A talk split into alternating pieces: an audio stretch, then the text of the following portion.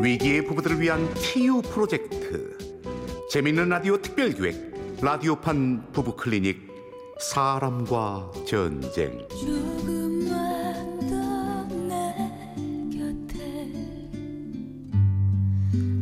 제 47화 늙은 베르테르의 슬픔 일부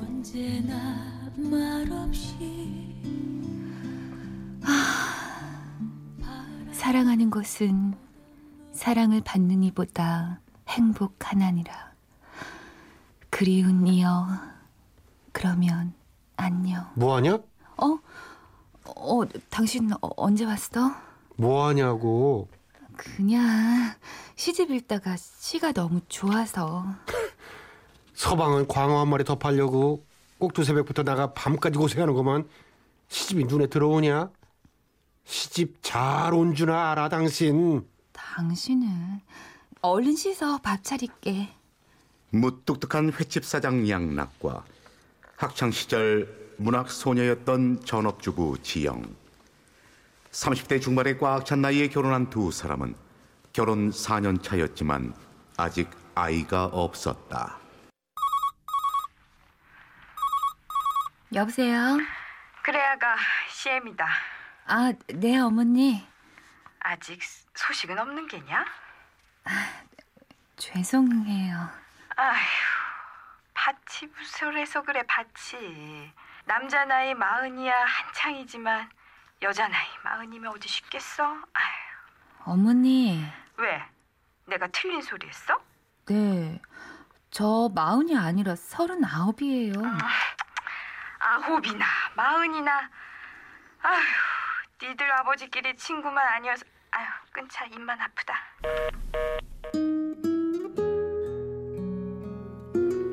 시어머니의 전화를 받고 더 우울해진 지영.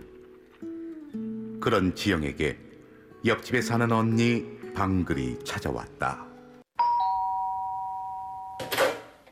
언니 왔어? 기집애 왜 또 얼굴이 그래? 뭔 일 있었어? 그냥 뭐 봄이라 그런가 우울하네. 그래? 아 너 봄 타는구나. 그럼 잘 됐다. 나랑 문화센터 다니자.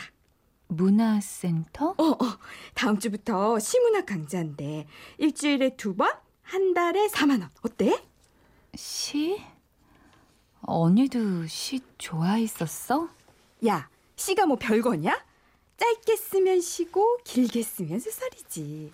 실은 거기 와서 시를 가르칠 선생이 마흔 중반에 잘생긴 호래비 시인이래. 옆 동네 아파트에서 지난달에 먼저 했는데 아주 아줌마들이 다 쓰러지고 난리가 났었대. 언니도 참 어차피 가르치는 사람인데 그게 무슨 상관이야. 어머 어머 어머 지집애. 야 보기 좋은 떡이 먹기도 좋다고 기왕이면 잘생긴 게 좋지 뭐. 그래서 뭐야 싫어 좋아 빨리 말해. 나야 좋은데 우리 그이가 허락을 해줄지. 아이고 너 왜 그렇게 잡혀 살아? 일주일에 두 번. 낮에 잠깐 나갔다 오는 거고 한 달에 4만 원밖에 안 하는데?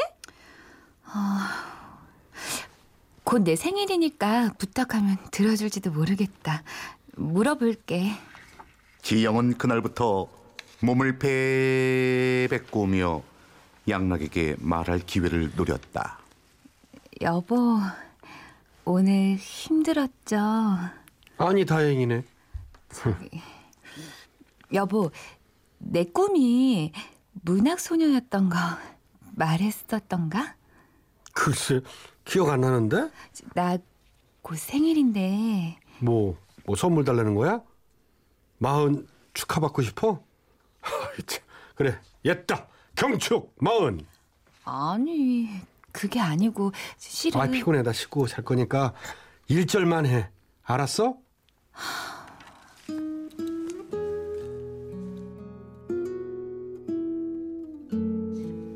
속상한 지영. 얘기도 못 꺼내고 더 우울해지기만 하는데. 그런데 그 다음 날 저녁, 퇴근한 양락의 손에는 포장한 책이 한 권 들려 있었다. 내일 모레 당신 생일이랬지? 자, 선물. 여보, 그렇게 좋냐? 아, 그, 그럼 당신이 책을 다 사주고. 근데 무슨 책이야? 이게 뭐야? 가계부잖아. 그것만큼 실용적인 책이 어디 있냐? 당신 요즘 돈 헤프게 쓰는 것 같던데 매일 가계부 써서 일주일에 한 번씩 나한테 검사 맡아. 알았어? 당신 정말 너무해. 너무해. 내가? 아니 돈 벌어다 줘. 먹고 싶은 거 다 사줘. 뭐가 너무하는데? 아무리 그래도 생일 선물로 가계부가 뭐야? 그럼 뭐 된장녀처럼 신상백 이런 거 바라는 거야?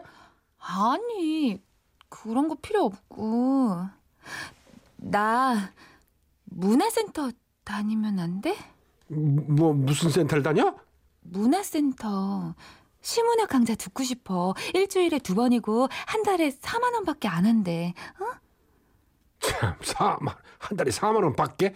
4만 원이면 광어 한 마리에 안 하고 한 접시야. 문화센터는 무슨 회센터 나와서 카운터나 봐. 여보 이번 한 번만 응?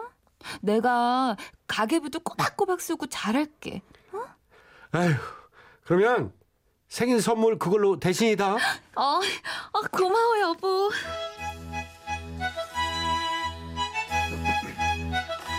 그렇게 양락의 허락을 받은 지영은 옆집 한글과 함께 문화센터 시문학 강좌에 나가기 시작했다. 저기 온다, 저기 온다. 여러분, 하이. 안녕하세요. 어, 오늘부터 시문학 강좌를 맡게 된 베르테르라고 해요.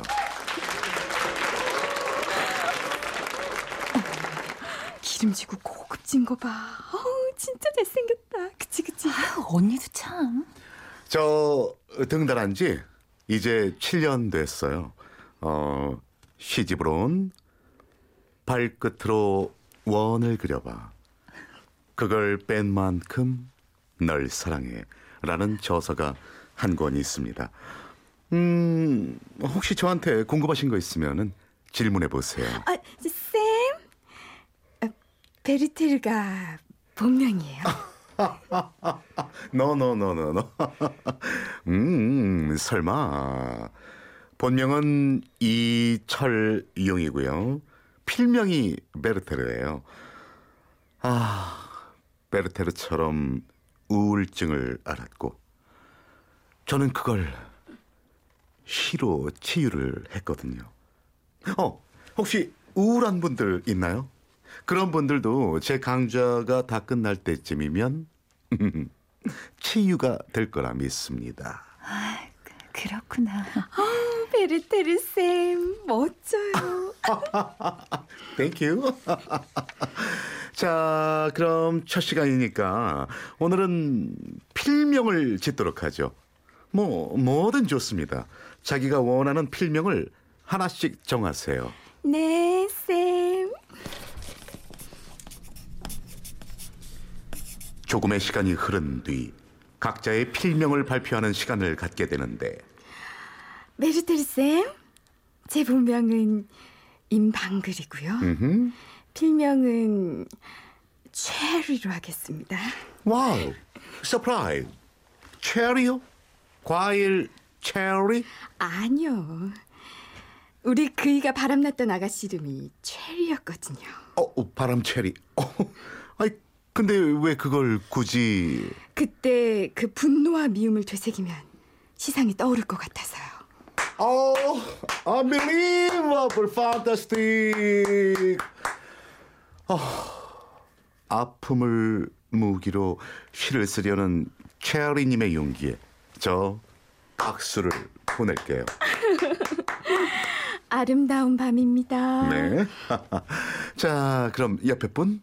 아, 저 본명은 민지영인데요. 필명을 아직 못 정했는데 저, 제 생각대로 뭔가를 해본 지 너무 오래돼서요. 어, 뭐야. 아, 그럼 그냥 멜론, 뭐 아, 아니면 거북 그런 거. No, no, no. 거북, no. 어우, 산티. 어, 그럼 제가 하나 지어드릴게요. 어, 필명 로테. 어때요? 로테요? 어, 쌤! 그건 대기업 이름이잖아요. No, no, no, no. 로테. 젊은 베르테르의 슬픔에 나왔던 여주인공 로테. 소설 속 베르테르가 로테를 처음 만난 느낌이 아마도 이랬을 것 같아서요. 네. 어, 둘이 뭐야 뭐야 뭐야 뭐야. 나 촉 요즘 되게 좋아. 하지만 여기서 잠깐 노래 한 곡 듣고 이어가겠습니다.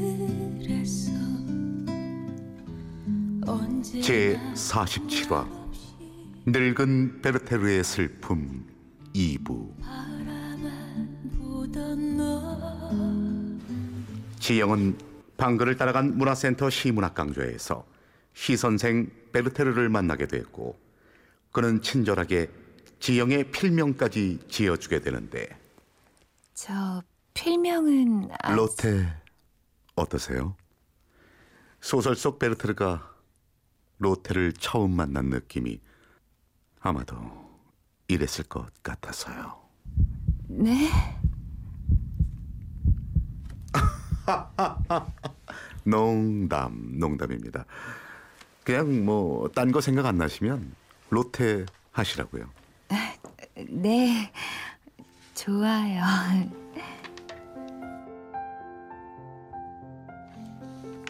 그렇게 시문학 강좌는 이어졌고 지영은 하루하루 활기를 찾아갔다. 여보, 왔어요? 오늘 힘들었죠? 응? 당신 왜 그래? 내가 뭘요? 허파에 바람이 들었나? 봄바람 들은 거 아니야? 치, 당신도 참. 어서 옷 이리 줘요. 그렇게 봄은 익어갔다. 그러던 어느 날 열 번째 수강 날이었다. 자, 이제 이론은 다 배웠으니까 오늘은 자신의 인생에 관한 시를 써보도록 하죠. 뭐 각자 마음 가는 대로 써보세요. 자, 시작합니다. 언제나 그렇듯 방글이 먼저 손을 들어 발표를 했다. 쌤, 제가 발표하겠습니다. 아, 제가 썼지만 눈물이 자꾸 나네요. 어우, tears. 어우, 체리님. 좋아요. 기대돼요. 자, 음악 드릴게요. 자세히 보아야 예쁘다. 오래 보아야 사랑스럽다. 나도 그렇다. 남편이 곁에 있어도 나는 남편이 그립다. 가만, 가만, 가만. 체리님의 시는 어디서 많이 들어본 것 같은데, 어, 나태주 시인 음, 풀꽃이랑 류시화 시인의 어, 뭐랄까 짬뽕 같은 어머, 어, 쌤. 사람 생각이 다 거기서 거기죠. 어, 저를 의심하시다니. 아, 어우, 어우, 어우, 어우, 어우, 좋습니다. 음, 그럼 이번엔 로테님 낭독하세요. 네, 쌤.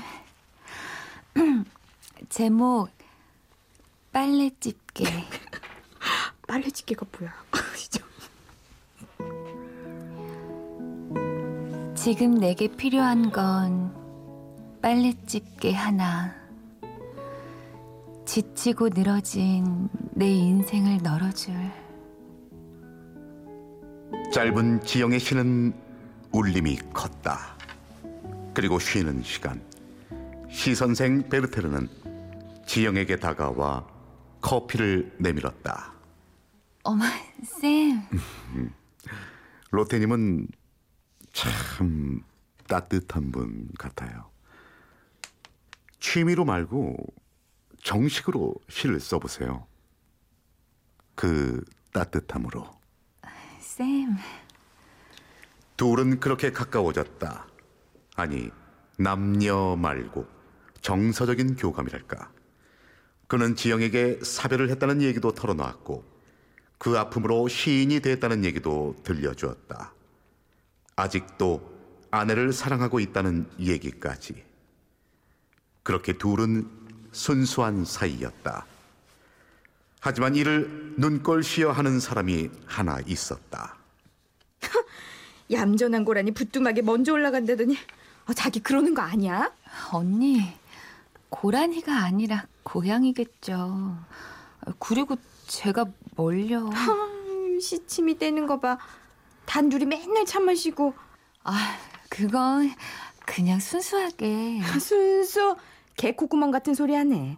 하, 자기 이러면 나 섭섭해? 체리.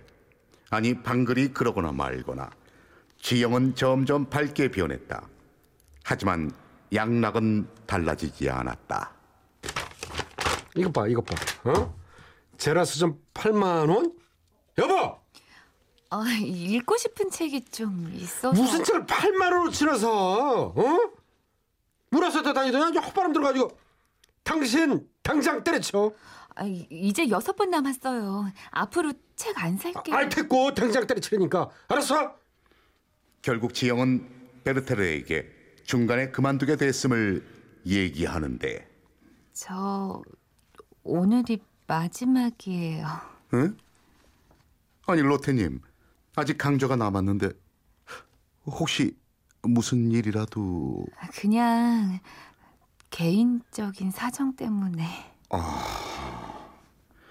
뭐 곤란한 사정이 있나 보네요. 음, 좋아요. 그럼 대신 어, 내가 오늘 밥 한 끼 사도 되죠? 그동안 서로 얘기 들어줬으니까 뭐 그 정도는 괜찮잖아요. 아, 쌤 아니에요. 괜찮아요. 어우, 로테님 서운한데요. 나 다른 뜻 없는 거 알면서 마지막 인사로 밥도 못 먹어요? 나 어차피 혼자 먹어야 되는데. 그럼 제가 살게요. 하지만 이걸 놓칠 리 없는 방글이었다. 뭐야? 둘이 밥을 먹어? 두고 봐. 그날 저녁 방글은 양락의 횟집에 찾아갔다. 그리고 내가 친동생 같아서 하는 말인데 뭐라고요? 결국 그날 사달이 나고 말았다. 뭐야? 시 선생하고 둘이 밥을 먹고 차를 마셔? 여보 오해야. 그런 거 아니라고. 걔네 당신 카드 긁은 게 나한테 문자로 왔어 어디서 오리 말이야 그거는 오늘 마지막이라. 마지막에 밥 먹냐 그것도 내가 번 돈으로 그럼 혼자라며 그렇게 바람 피대니 혼자가 되지. 아니야. 그분 사별했어. 차별? 그래 그 흔한 성격 차이라고 하겠지. 아내가 죽었다고. 사별 몰라? 알아! 어쨌든 당신이 잘했어. 어서 사실은 말 못해. 내가 뭘 잘못했는데 뭘? 당신이 이런다면 좋아. 이리 와! 이리 와! 양락은 지영의 머리를 쥐 파먹은 머리로 만들고 말았다. 그리고 다음 날 방글은 시치미를 뚝 떼고 지영을 찾아왔다. 어머머머 세상 이게 웬일이니? 너 머리가 왜 이래? 언니, 나 얘기할 기분 아닌데 가줄래? 그래. 근데 네 남편 문화센터 간 건 알아? 뭐라고? 네 남편 씩씩대면서 베르테르센 가만 안 둔다면서 문화센터 가던데. 이 사람이 정말 지영이 달려갔을 때 이미 상황은 종료돼 있었다. 너 자식 엄살 부리지 말고 임마 어? 씻쓴다고 깝죽거리면서 어? 유부녀한테 집적대고 네가 그러고도 무사할 줄 알았어 당신 왜 이래? 정말 왜 어쭈 왜? 네 애인 다칠까봐 달려왔냐? 아니, 당신이랑 끝내려고 달려왔어. 아, 더는 이렇게 살기 싫다. 우리 헤어져. 로테님, 저, 로테 같은 소리 안 해! 지겨워. 그만. 이 사람과 상관없어. 난 당신이랑 헤어질 거야. 뭐라고? 헤어져? 너 이놈이랑 무슨 관계야? 이놈이 그러라지? 어? 저지. 당신이랑은 말할 가치도 없어. 누구 맘대로? 야! 어디가? 민지야! 이혼이 네 맘대로 될 것 같아! 조금만 더내 곁에 라디오판 부부 클리닉 사람과 전쟁 제 47화 늙은 베르테르의 슬픔 출연 남편 최양락 아내 민지영 옆집 언니 임방글 시선생 베르테르와 나레이션의 저 이철용이었습니다.